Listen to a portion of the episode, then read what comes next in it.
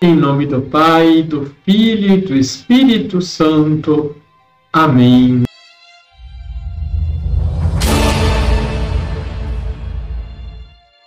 Olá, tudo bem com você? São Cirilo de Jerusalém, bispo do século IV, em suas catequeses diz: a Igreja Católica é o nome próprio desta Santa Mãe de todos nós. É também a esposa de nosso Senhor Jesus Cristo, unigênito, Filho de Deus.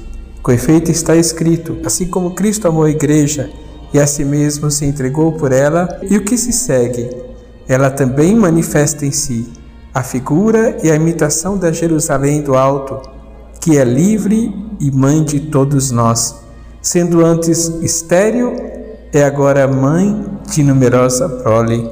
Deixe seu like, se inscreva aqui embaixo se você não é inscrito, compartilhe. Liturgia diária. As parábolas revelam os mistérios do reino do céu para aqueles que têm fé.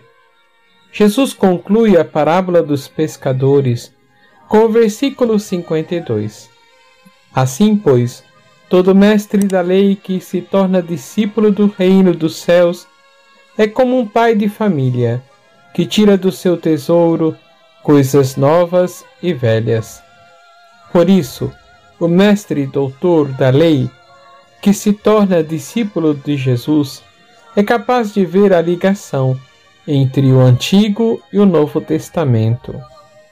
O verdadeiro tesouro é entender que nele, que em Jesus, atingimos a plenitude da revelação. Vamos rezar? Senhor, quero ser como escriba que se torna discípulo do reino. Desejo ardentemente compreender a vossa palavra, deixar-me transformar por ela e ter a minha fé renovada.